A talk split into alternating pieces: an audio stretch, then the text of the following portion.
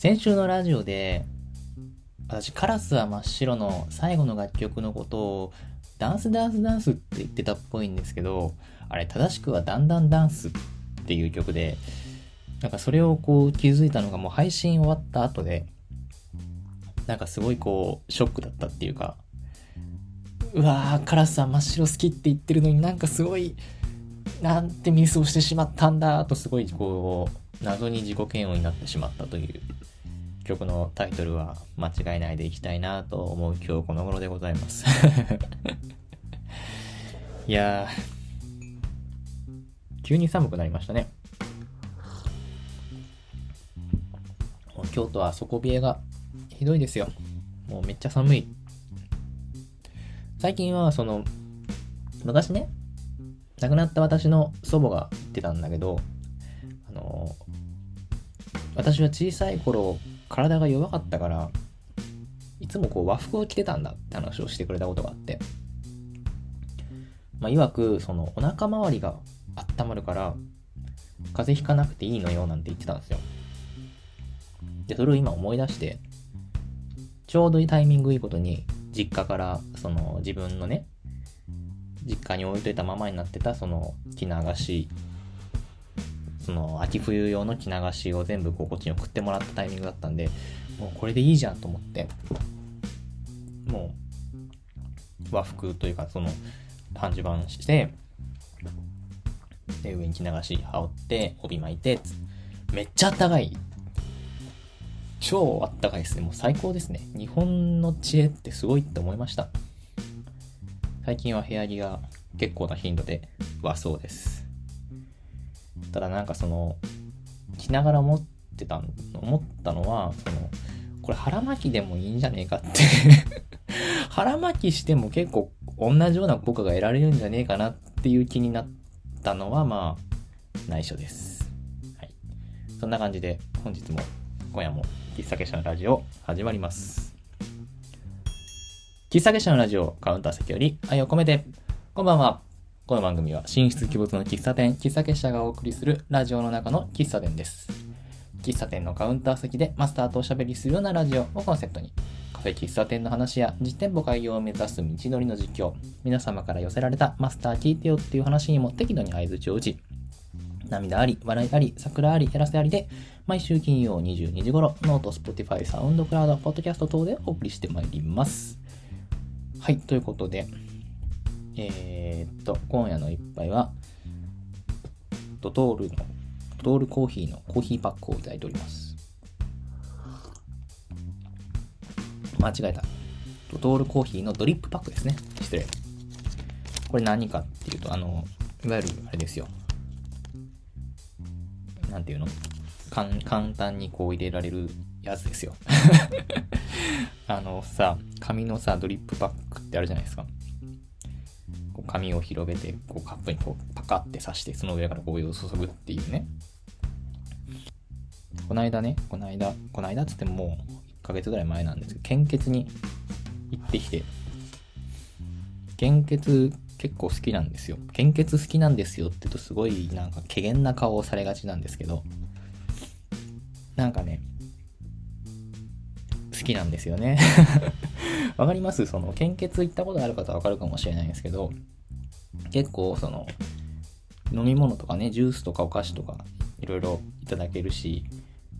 まあ今はちょっとコロナで読めなかったりもするんだけど、漫画本とかいっぱい置いてあったりとか、結構快適に過ごせるんですよ。その献血所、献血センターってのがね。だから、まあ、いろいろ問診してもらって血抜いてもらったりとかダラーってしてで終わってからそのね体が血がさ少ないから貧血起こさないようにちょっとこう何クールダウンする時間みたいなのを設けるんだけどその時に結構このお菓子食べたりとかねジュース飲んだりとかしながらこうぼーっと過ごしたりとか本読みながら過ごすっていうのは結構快適なんですよね。で割とその、まあ、先月とか特にそうなんですけど結構バタバタして忙しかったからもう意図的に休みを作らないとダメだなって思って、献血に行ってきました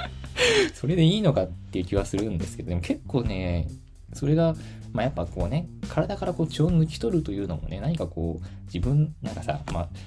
あ、ね、人にあげるもんだからさ、そういう言い方をするのはすごい良くないんだけど、なんかこう自分の中からこう悪い血が出ていっているような気にもなるわけですよ。いや、本当にそれは言い方良くないんだけどさ。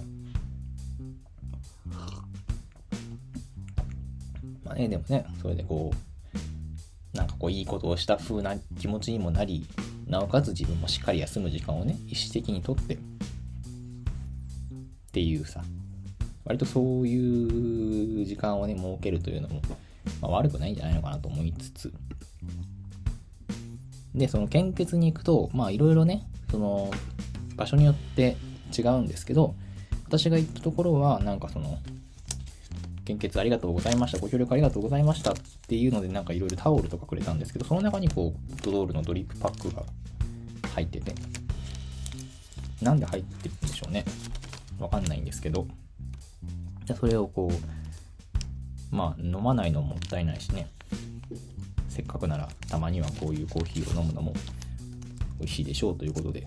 いただいております。さすがドトール。ちゃんと美味しいコーヒーですね。素晴らしい。7g も入ってるんだね、これね。いつも私 9g ぐらいで入れてるからちょっとお湯入れすぎましたね。ちょっと薄くなっちゃった。ブラジルとコロンビア他のブレンドだそうです。いや、献血はね、結構楽しいと思うんですよね。個人的には、うん、割と好きなストレス解消法の一つではあるんですけど、うん、あんまりあれなのかな一般的ではないのかな？わかんないですけど。さて、えー、っと、今週の喫茶結社のラジオはですね、まあ、割と今月はね、そんな言うほど忙しい月ではないんで、結構、あれなんですけど、まあほら、先週、先々週とさ、ものすごいこう気持ちが落ち込んでたりとかさ、アップダウンが激しくてみたいなことをずっと言ってたので、割と今週の喫茶結社のラジオは力を抜いていこうかなって思って喋っております。とはいえね、えー、今週ね、大事件があったので、その話からいきましょうか。今週の喫茶結社のコーナーです。このコーナーでは、今週1週間を振り返って、喫茶結社がどんな活動をしてきたのか、活動どんな感じだったのかっていうのを振り返ってお伝えするコーナーでございます。はい。えー、ね。まあ、私のね、ツイッターとかインスタとかをですね、タイミングよく見てくださった方はご存知の大事件ですよ。あのー、毎週月曜日にバーラ喫茶結社を出店させていただいておりまして、まあ、今週もね、あの朝、朝と昼の12時から夜の8時までというスケジュールで出店させていただいたんですけれども、あろうことにね、肉を家に忘れるというね 大失態を犯して、それであの、まあ、開店は普通の時間に開店したんだけど、ハヤシライスが提供できるまでに30分ぐらい余計にかかっちゃって、12時、結局でも提供できたのも12時40分と45分にようやく提供できたみたいな。大失態をしてしまったんですね。はい。まず、えー、っと、それでね、お待たせしてしまった方とね、あとはもしかしたらその、行きたいって思ってたけど、いや、遅れるんだったらちょっと時間的に無理だ、行くのやめようって思った方もいらっしゃるかもしれないんでね、本当にそういう方にはですね、本当に心の底から申し訳ないと思っております。本当にすいませんでした。お肉忘れてすいませんでした。っていうことを踏まえてですね、えー、なんでそな、何がまず起こったのかという話からしていきましょう。題してね、喫茶結社お肉忘れ事件ですよ。最悪ですね。あのね、何がひどいって、本当にね、リアルタイムでツイッターを見てくださっていた方はですね、本当に笑ってたと思うんですけどね。まず、私、その喫茶店社パーラー行くときは、いろいろさ、食材とかさ、あとコーヒー入れる道具とかね、コーヒー豆とかもそうなんだけど、あとラジカセもそうだ。カセットテープとかも。そういうの全部、でっかいスーツケースに詰めて、あともう一つ、保冷バッグとかに詰めて、で、それから自宅からこうバスに乗って、身分木蓮さんまで行くんですね。なんですけど、あの今週に関しては、まあ、割と多い、そういう日多いんですけど、結構前日夜準備が遅くまでかかっちゃって、朝起きるのが結構遅かったんですよね。ギリギリの時間で。で、朝ごはん食べてる暇ないから、でも食べないと結構一日ある、営業一日あるからしんどいと思って、途中、いつもスーパーで牛乳とかそういうもの買ってからお店に行くことが多いんですけど、そのスーパーでじゃあ一緒に朝ごはんも買って帰、あの、お店行こうと思って。で、家で、あの、もう全部荷物持って、バス乗って、で、近所のね、ライフミブ店ですよ。ライフミブ店のね、カツサンドがめっちゃ美味しいのよ。あの、すごい、カツの衣がね、サクサクっと、毎回いつ食べてもこうサクサクっとしたね、すごい美味しいカツサンドがね、あるんですけど、もうこの年になるとカツサンド3つ食べると結構胃がもたれるので、カツサンドとこう、なんかトマトなんちゃらサンドみたいな、ちょっと野菜多めのサンドイッチをこう、2種類買って、で、ちょうどね、時間的にもちょっとまあ、朝ごはん、昼ご飯にはちょっと早いんだけど、まあ、朝兼昼ご飯ぐらいの量を見越してこう買って、で、お店、もくねさん着いて、で、まずはこのお米をね、時間かかるからさ、セットしなきゃいけないと思って。お店着いたのがね、その時点、何時だったんだあれ？10時半とかだったのかな？もうちょっと。後だっけな。なんかそのお店着いてまずはその米を炊く準備をしないといけないと思って何よりも先にまあその保冷バッグに入れてた牛乳とかもそういうのを全部冷蔵庫に入れてで今度はその米炊く準備をしなきゃと思ってこう米を研いで炊飯器に入れてセットして。そう10時半ぐらいにお店に着いてそっかそう。でその米たあの荷物を冷蔵庫に入れたりとかお米をセットするところまででだいたいこう11時ぐらいになって。でそこでようやく一息ついてまあその後にねそのハヤシライス作ったりしなきゃいけないんだけどとりあえずお腹空いたしご飯食べようと思って、まあ、サンドイッチ買ったやつ食べてでせっかくならもう美味しいコーヒーも入れようと思って、自分のためだけにこう、コーヒー入れて、いや、もう開店前に飲むコーヒーがうめえなと思いながらね、もうさ、すっごいアホなんだけど、もうその写真を、そのよね、わざわざこういい感じに写真撮って、開店前のコーヒーは格別に美味しいとか言ってね、こうツイートしてるわけですよ。11時9分に。でもすごいもう、でもまあ11時9分だけど、まあ1時間ぐらいあれば、まあ、結構大変だけど、まあ、ハヤシライスの準備終わらんことはないと思って、まあ、いけるっしょと。で、まあ、コーヒー飲んで、さて、そろそろ仕込み始めようかなと思って。いつも仕込みの始まりは、そのお肉を焼くところからスタートするんですけど、さまず肉焼こうって思って冷凍庫開けるじゃないですか。あれ？冷蔵庫に俺、肉入れた記憶がねえぞと思って。まさかそんなことがあるはずがないと思ったんだけど、どこ、どう探してもないんですよ。もう、すぐ分かりました。これやったなと。家に忘れたっぽいぞ、肉。で、まあね、そういうパターン今までなかったんですけど、さすがにね、肉を忘れるなんてことはないんです。それはね、ハヤシライスの主役といえばお肉で牛肉ですよ。そんな忘れるわけないじゃないですか、普通。忘れるわけないと思ってたけど、でもまあ、万が一忘れる場合はこうしようみたいなのを3つぐらい選択肢は用意してたんですよ。一つは、まあ、あの、近くのね、スーパーあるから、そこで代替品を買ってくる。これ一つ。でも今回使ってるその筋肉を使ってるんですけど、その筋肉がカッパ筋っていうお肉で、まあ、筋肉の中でも結構希少な部位で、あんまり出回らないし、結構赤みが多い部分なんで、なんだろうな、他の筋肉に比べるとすごい、その脂、脂っこくない。それでいて結構甘みが、旨みがあって、甘みもあって。すげえ万能な、結構いい肉なんですよ。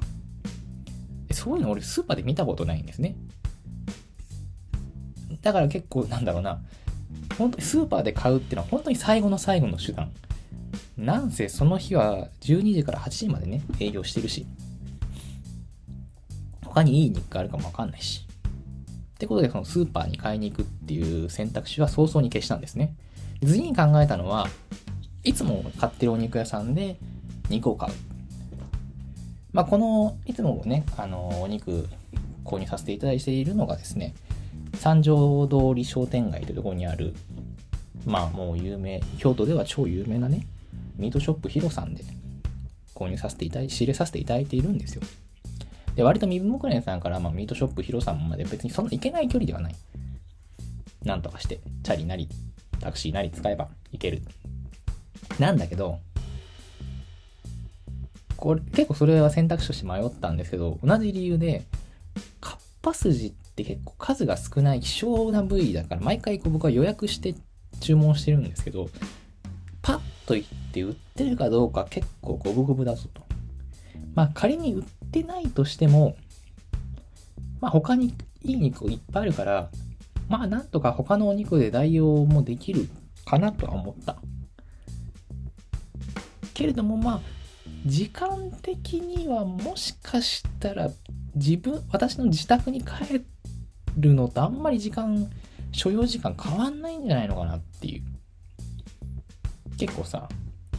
一方通行とかも多いし、ルートを考えるとあんまりその、決してすぐ行ける。もちろん行けるんだけど、だったら自宅帰ってもあんまり時間変わらないんじゃないかなぐらいの。これわかんないな。しゃべ今喋ってて、もしかしたら僕その時買いに行けばよかったのかもしれないって今ちょっと改めて思い始めたんですけど、まあいい、いいや、それはちょっと置いといて。その時の自分は、これだったらもう、いっそのこと一回自宅に帰って、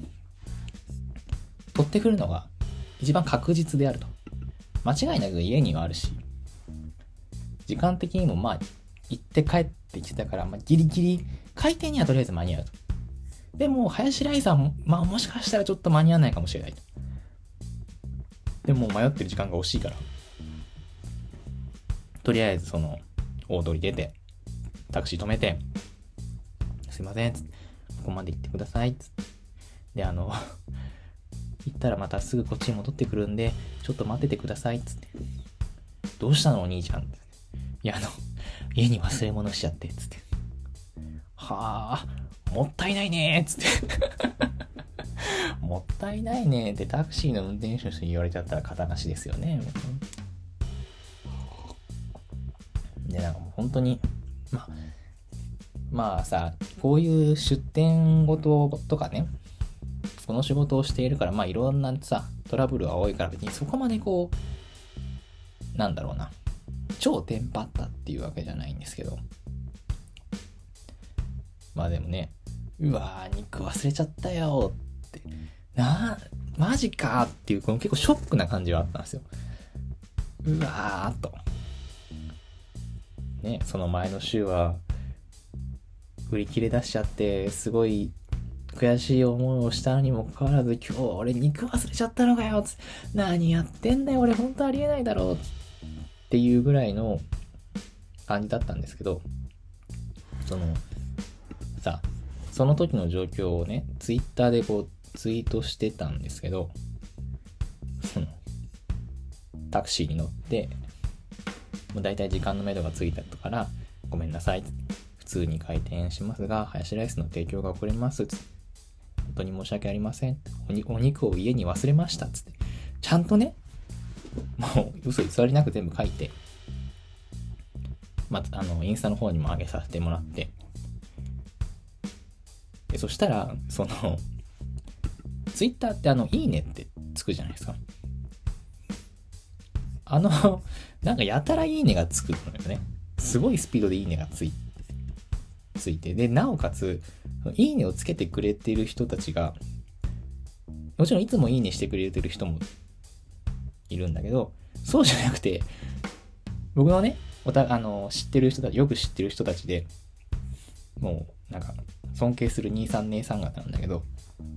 普段別に僕のツイートとかにめったにいいねとかしない人たちが、なんかそのツイートを目ざとくいいねしてきてくれてて、なんだ、なんだよと思ったんだけど、なんかそれを見たときに、なんか、あ、これ この人たちはなんか、いいぞ、もっとやれぐらいの感じでこれは絶対いいねをしてくれてるんだ、みたいな。なんか、この人たち絶対面白がってるって思って、なんかそれを見てちょっとこう、落ち着いたと言いますか。もちろんね、その待たせてる人たちにはすごい大変申し訳ないという気持ちはあるんだけれども、とはいえこの人たち絶対僕のこと面白がってんじゃんっていうのを、この、いいね欄を見て、ちょっとクスって笑ってしまって、それでだいぶね、落ち着いたっていう話があるんですよ。本当になんかありがたいなとは思うんですけど、そこでちょっと落ち着いた時に、そもそも、なんか、すごく、なんでそんなミスするんだよ、俺、みたいに思ってたけど、僕そもそも結構そういうミスする人間だったなと思って。結構ポンコツなんですよね。忘れてたんですけど。あのね、本当によくわからないポカをするんですよね。そのまあ今回ね、忘れ物はそうなんですけど、スケジュール、時間をね、忘れる。バイトの時間を完全に忘れて、バイトがあることを忘れてるとかね。あとね、人との約束を忘れるとかもね、まあ、たまにあるんですよね。あんまりこう自分の記憶力に信用がないんですよね。結構忘れてることが多いと。だからもう、今回もね、もう今までもそういうことちょこちょこあったから、こういう出店ごとの前には、出店ごとの時も必ずその持ち物チェックリストっていうのを毎回作ってて、だからパーラーで言うと毎週作ってるんですよ。チェックリスト。もちろん毎週こう0からいちいち書き込んでるわけじゃなくて、そのメモアプリで、いつもこう必ず毎週必要になるものっていうのがこうあるからそれをこうコピーして、で、今週はこれが必要ってのを書き足したりとか減らしたりとかして、で、それがちょっとチェックボックスみたいになってるから、毎回その荷物を準備してるときにチェックいちいち入れてって、あ、これ入れた、これ入れた、これ入れたって毎回、毎週やってんの。毎週やってるんですよ。でそれぐらい自分のその記憶力に対しての信用全くないんですよね。でも今回忘れてしまったんですよ。なんで忘れたのかなと思って。そしたら、よくよく思い出してみたら、普通に入れた気になってたんですよね。なんてことはないんです。ただただ、冷蔵庫からさ、ガサガサって食材入れてって、で、その流れで、なんか牛肉とかも入れたつもりになってたんですよね。それチェック入れてた。ちゃんとチェック入れてた。もうね、それを思い出した時に、あ、もう、ここまでやって忘れちゃったんだから、もう仕方ないわって、諦めがつきました。とね、しょうがない。そこまでやって忘れたんならもうしょうがないよ。もう今度から、もうちゃんとチェックするしかないですよ。もうなんかそれぐらいしかこう、もう対策がないんで、しょうがないと思う。で、あとはあれだよね、その仕込みをする前にコーヒーを飲むっていうのをやめた方がいいね。仕込みしてからコーヒー飲もうかね、今度から。でもうちょっと早く気づけてたらね、その、遅れることはなかったかもしれないし。そもそもね、ちゃんと起きればよかったんですけど。ってことは、まあ、ちゃんと準備をね、前、前から、前もってやればいいって話なんですけどね。まあ、今回ね、肉忘れ事件というね、もう本当に喫茶結社史に残ら、残りはしないけど、結構の大事件をかましてしまったのでね、この結果を真摯に受け止めて、今後のね、糧としていきたいところでございます。本当に、あの、ご迷惑をかけた人には大変申し訳ない。本当にごめんなさい。ごめんなさいとは思うんですけど、もうしょうがないよ。もうここまでやって忘れちゃったらしょうがないです。すいません。はい。ということでね、えー、今週の喫茶結社はこんな感じでした。はい。ひどい話ですね。さて、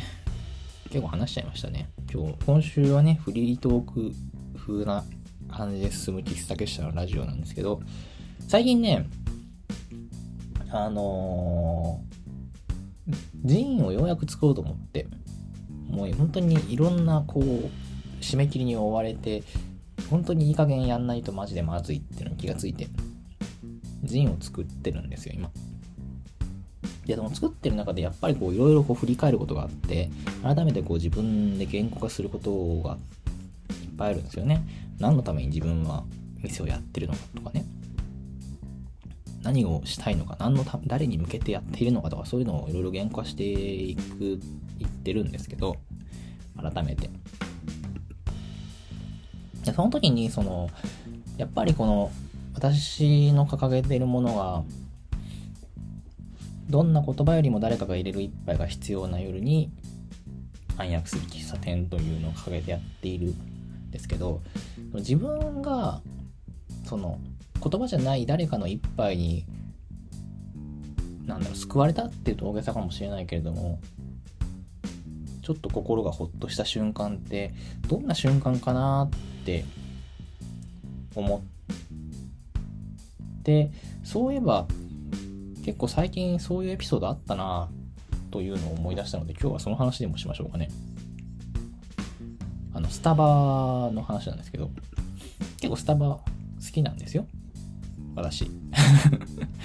あんまね、言わないですけど。あのー、ちょっと前、今年の前半頃に、結構人生の中でしんどい出来事がね、私にとって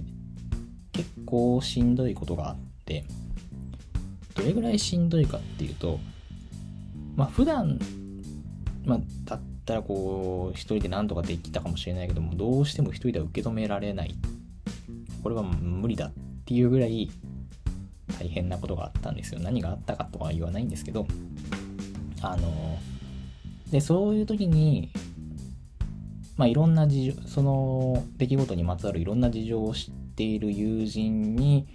もうちょっとごめん、本当に申し訳ないんだけど、俺はこれ一人で分かりきれないから聞いてほしいんだけどっていう話をして聞いてもらったんですよね。その友人っていうのが、私のその中高時代6年間で家族よりも一番長い時間を一緒に過ごした友人なんですけど、私の中高6年間ってたまにこのラジオでも言うけど結構暗黒時代なわけですよ 結構こうね、まあいろいろしんどいことがあった時代の6年間を一番一緒にいた友人、彼はね、すごいんですよ何ですね、そのダークな時期の寺西のいろんな話をこう聞いて、なおかつそれでいてこうサイコパスが濁らないというかね、あっらかんとしてるにすごい人間なんですよ。たまに、まあそう、だから彼はすごい頼れる友人で、なんですけど、まあでもそういう形で相談することってあんまなかったんですけど、まあ相談して、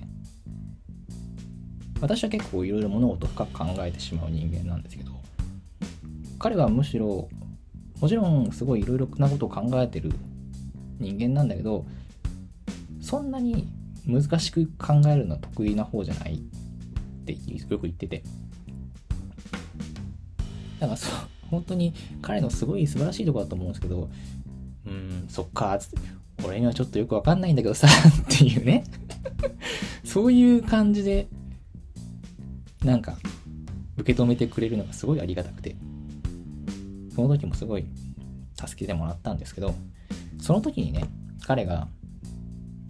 まあ、しんどいけどさ、つって、これで、これ使ってなんかうまいもんでも食べてよっつって。LINE ギフトでスタバのギフトカードギフトを送ってくれたんですよ。ギフトカードっていうかギフトの LINE ギフトっていうの？それがその食べ物用ギフトであれ何百円だっけ400円とか500円ぐらいの食べ物ギフトを一つとあともう一つドリンクのギフトの LINE ギフトも送ってくれて2つ送ってくれたんですよ。すごい嬉しくて。でその時にもう一つ使ったんですよ。そのフードのチケットはもう早々にその時に使って。ああありがたいなって。やっぱ持つべきものは友達とか言うけど本当にありがたいなって思って感謝したんですけどその時にもう一つのそのドリンクチケットっていうのが700円分ぐらいのチケットで700円のドリンクってまあまあないじゃないですか。で私フラペチーノあんま得意じゃなくて好きなんですけどそんな飲めないしてかなんかしんどい時に冷たいもんとかちょっとなって感じもするし。まあでもまだ期限あるしと思って。その時は使わないで置いといたんですよね。でそっから割と何ヶ月か経ってで今度また別の仕事の失敗を私がした時にまあ別にそれは確かにすごいしんどかったけど、まあ、その時のしんどさに比べたら大したことはないのかもしれないけどまあまあしんどくてうわマジ大失敗しちゃったよってすごい落ち込んでいた時に LINE の通知がピロンってなって、期限、期限切れが、まもなく期限切れの LINE ギフトがありますと。完全にその時にはもう彼から LINE ギフトもらったことをすっかり忘れてたんですけど、そのドリンクのね、700円分のドリンクの LINE ギフト。ああ、このタイミングでこのギフトがこうやって通知欄に出てくるのか。なんかその、さその友人がなんか別に意図したわけじゃない。偶然なんだよ。偶然なんだけど、何かその私がしんどかしんどい時に、ちょっと助けてくれたような気がして、ああ、じゃあもうこのギフトは今使うべきなんだなって思って。で、仕事終わりにね、とぼとぼっとこう、スタバ入って、まあもうその時はなんか、あんまりお客さんも多くなかったんです。店員さんに、あのー、っつって。すいません、友達から700円分のギフトの LINE ギフトもらったんですけど、これってどうやったらドリンクで700円になるんですかね？って聞いて。店員さんもさ、すげえ、やっぱスタバの店員さんってほんと素敵な人が多くて、もうなんかすごい親身にして対応してくれたんですよ。あ、そうですか？つって。普段はフラペチーノとか飲まれます？つって。いや、むしろホットコーヒーとか、せいぜいキャラメルマキアートとかっすかね？つって。えー、そうですか？つって。じゃあ、フラペチーノとかじゃない方がいいですね？つって。そうですね、あったかい飲み物でお願いしますつって。700円分のチケットあったかい飲み物でつって。それじゃあ、まず、サイズを大きくしましょうつって。ベンティってあるじゃないですか、一番でっかいやつ。飲んだことないよ、そんなんね。で、それでこう、ギリギリ前トッピングしましょう。つって。あ、もうそれでお願いします。つって。どういうのがあるんですかねつって。もう私わかんないから、普段スタバ好きだけど、スタバ行っても本当にこうドリップコーヒーかキャラメルマキアートしか頼まない人間なので、他のメニューとか全然わかんないんですよ。で、なんかお姉さんがさ、甘くします？って聞いてくれるから、ま、落ち込んでるしな、つって。やっぱ落ち込んでる時は甘いもんだよな。じゃあもう思いっきり甘くしてくださいっつって それならじゃあホワイトモカをベースにしてするとすごい甘くなりますよつって。あじゃあそれで。つって。ミルク変えられるんですけどどうします？つって。えなんえミルク？ミルク？えっとじゃあなんこのミルクってどんな感じなんですか？とかいうやり取りをして。このミルクはこのミルクにした方が甘くなりますとか。まだちょっと余裕があるからシロップ追加しましょうと。シロップ、私、あの、昔私がハマってたのは、なんとかシロップとなんとかシロップを追加するやつで、ちょっと量を調整しないとめっちゃ甘くなっちゃうんですけど、あ、じゃあもう、もうお任せするんで、あなたのさじ加減でやってください。つって、なんかもうね、いろいろマシマシにしてもらってさ、で、最後もう、そのね、すごいのができたのよ。ホワイトモカっていうね、ベンティサイズのでっかいやつで、で、上にこうホイップがこうすごいマシマシになってて、それでシロ見え、見えないけれどもシロップも結構入ってるっていうね。それをさ、いただいてさ、これかと思いながら まあ、飲んでみて、もうすっごい甘くて、いや、無理じゃん。こんな甘いの飲めないよって思いながらも、逆にね、なんかその、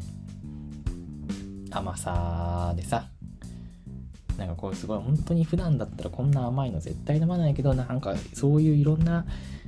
ことがあったからこそこのタイミングで飲むこの甘いものはすごいしみるなって思いながらさいただいて本当にありがとうって思いながら。まあそれで結局ねその後も立ち直ったんですけど。まあね本当にそのスタバの店員さんがさあの作って渡してくれる時になんかこの甘さで今日の一日の使いも取れると思うんで、みたいなこと一言添えてくれてさ、いや、ホスピタリティ完璧だなって。スタバすごいなって、ひたすらなんかもうほんとそのスタバ好きになっちゃいますよね。ありがたいなって。この話、あれですね。このラジオでこうやって話しちゃわないで、ノートになんかエッセイっぽくそれっぽくかっこよくこうまとめて書いとくべきだったかもしれないですね。なんか今後ね、もしかしたら、すごいこう、それっぽくこう、綺麗な感じでこうノートでまとめて、かっこよくいい話って感じにまとめて書くことがあるかもしれないですけど、このラジオをお聴きの皆さんは、あーって生温かい目で見守っていていただけると幸いです。はい。そんな感じでね、本日のトークテーマは何だろうな。超フリートークでしたけども、えー、温かい飲み物に救われた話、とでもしておきましょうか。まあなんかこの、配信するときにはもうちょっといいトークテーマのタイトルを考えておきましょう。ということで、えー、本日の、えー、トークテーマでした。喫茶結社のラジオではお便りを募集しております。お悩み、質問、最近ハマっていること、マスター聞いてよって話なら何でも OK です。メッセージが採用された方には、喫茶結社のラジオオリジナルステッカーを差し上げます。ラジオのキャプションのリンクからぜひぜひお送りくださいませ。また、ラジオの収録後記や写真などを元の喫茶結社のラジオのマガジンに掲載しております。ノートで喫茶結社で検索していただきますと出てくると思うので、こちらもどうぞ合わせてお楽しみください。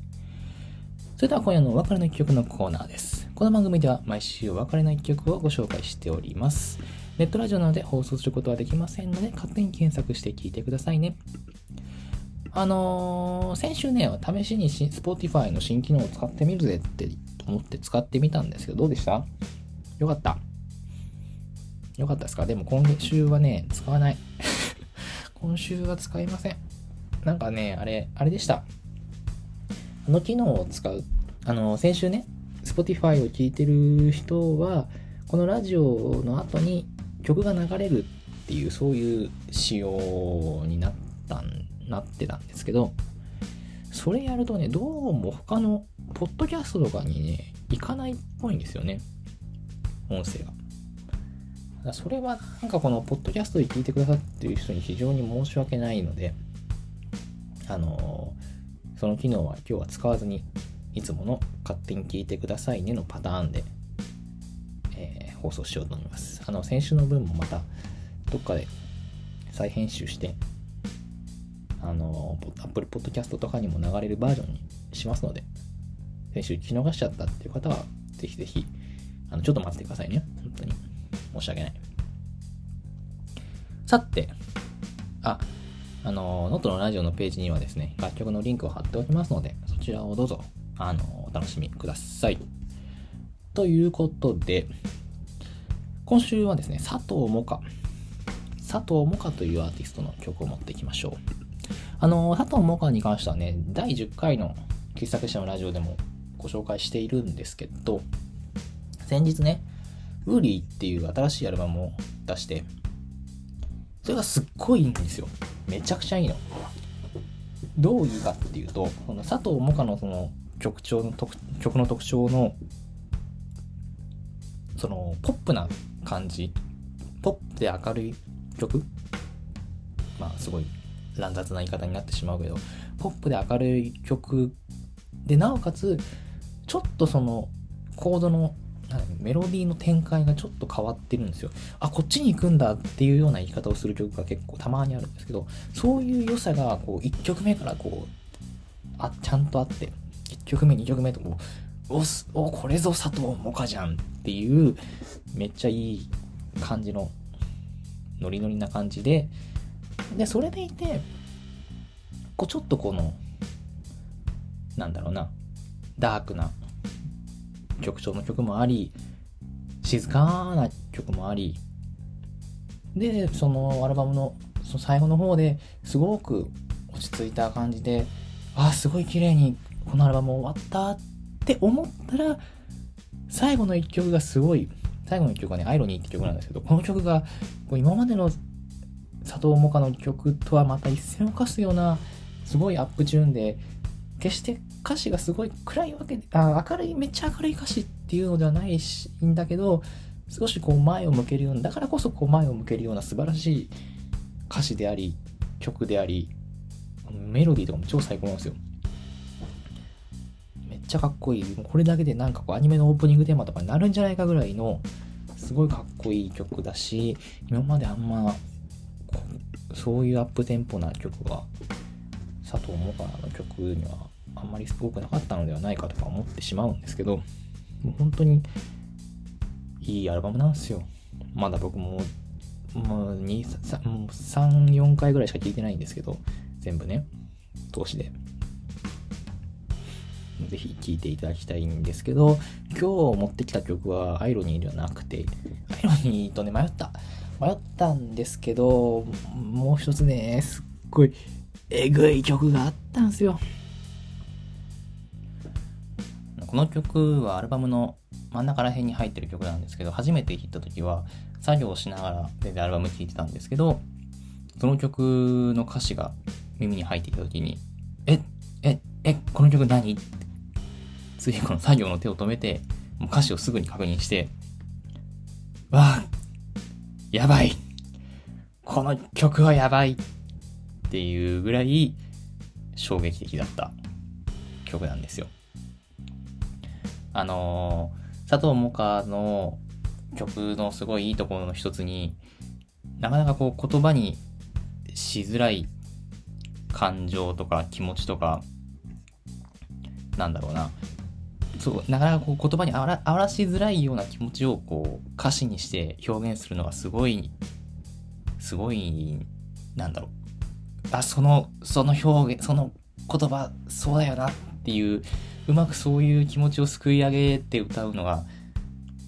めっちゃうまいアーティストなんだなって私は思っていて。で今回のその持ってきた曲はすごく仲のいい男女まるで兄弟みたいってこう周りから言われるぐらい仲のいい男女なんだけど仲が良い良すぎるからこそお互いにあと一歩踏み出せないしそんな関係でいいよねって自分たちで思ってるっていう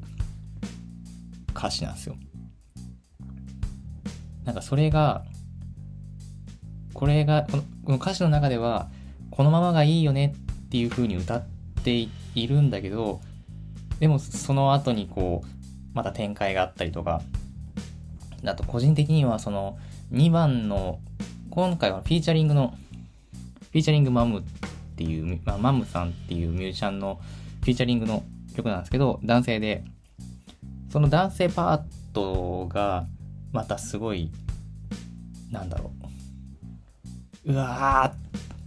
ー、しんどいっていう。本当ね、このラジオで紹介するのがちょっと恥ずかしいぐらい、なんだろう。うわあ、この感情はなんか昔知ってるぞ僕は。っていうぐらい自分のことを赤裸々に歌われているような気がするぐらいすごい恥ずかしい。このラジオで紹介するのも恥ずかしいぐらいなんだけどそれぐらいすごくこう何と言いますかね。ぐっさりざっくり。もうななんだ？